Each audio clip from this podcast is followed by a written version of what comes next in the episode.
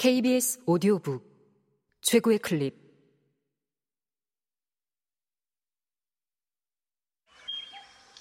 KBS 오디오북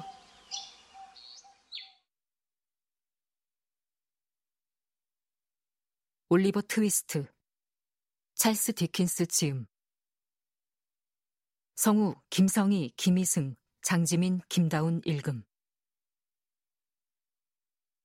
좋아.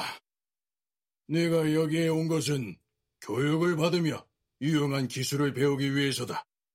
높은 의자에 앉은 붉은 얼굴의 신사가 말했다.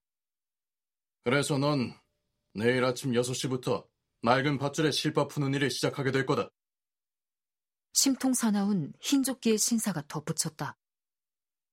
낡은 밧줄에 실밥을 푸는 단순한 한 가지 일에 이런 두 가지 축복을 결합해준 데 대해 올리버는 하급 관리의 지시에 따라 깊은 절을 올렸다.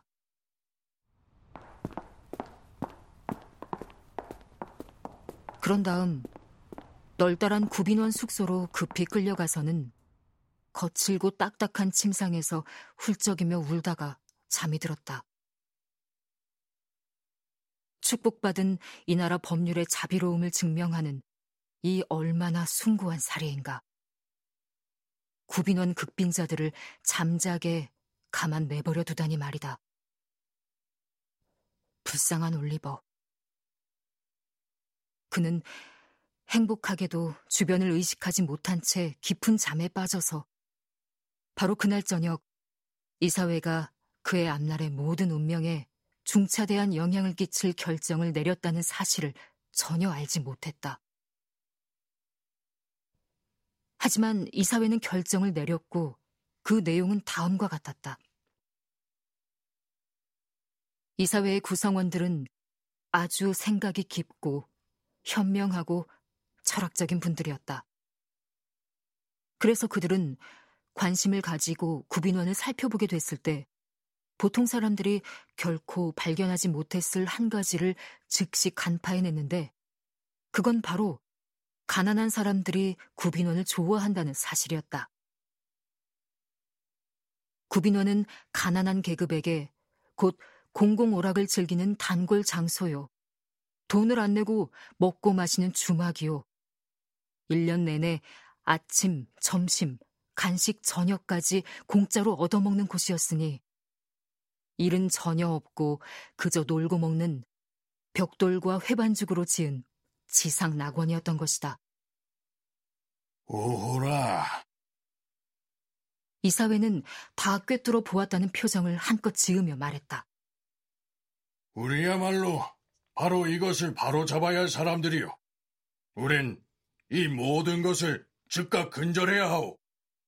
그리하여 그들은 원칙을 세워놓았으니 그것은 모든 가난한 사람들에게 구빈원에 들어와 점차적으로 굶어 죽든지 아니면 구빈원에 들어오지 않고 바깥에서 당장 굶어 죽든지 하는 선택권을 준다는 것이었다.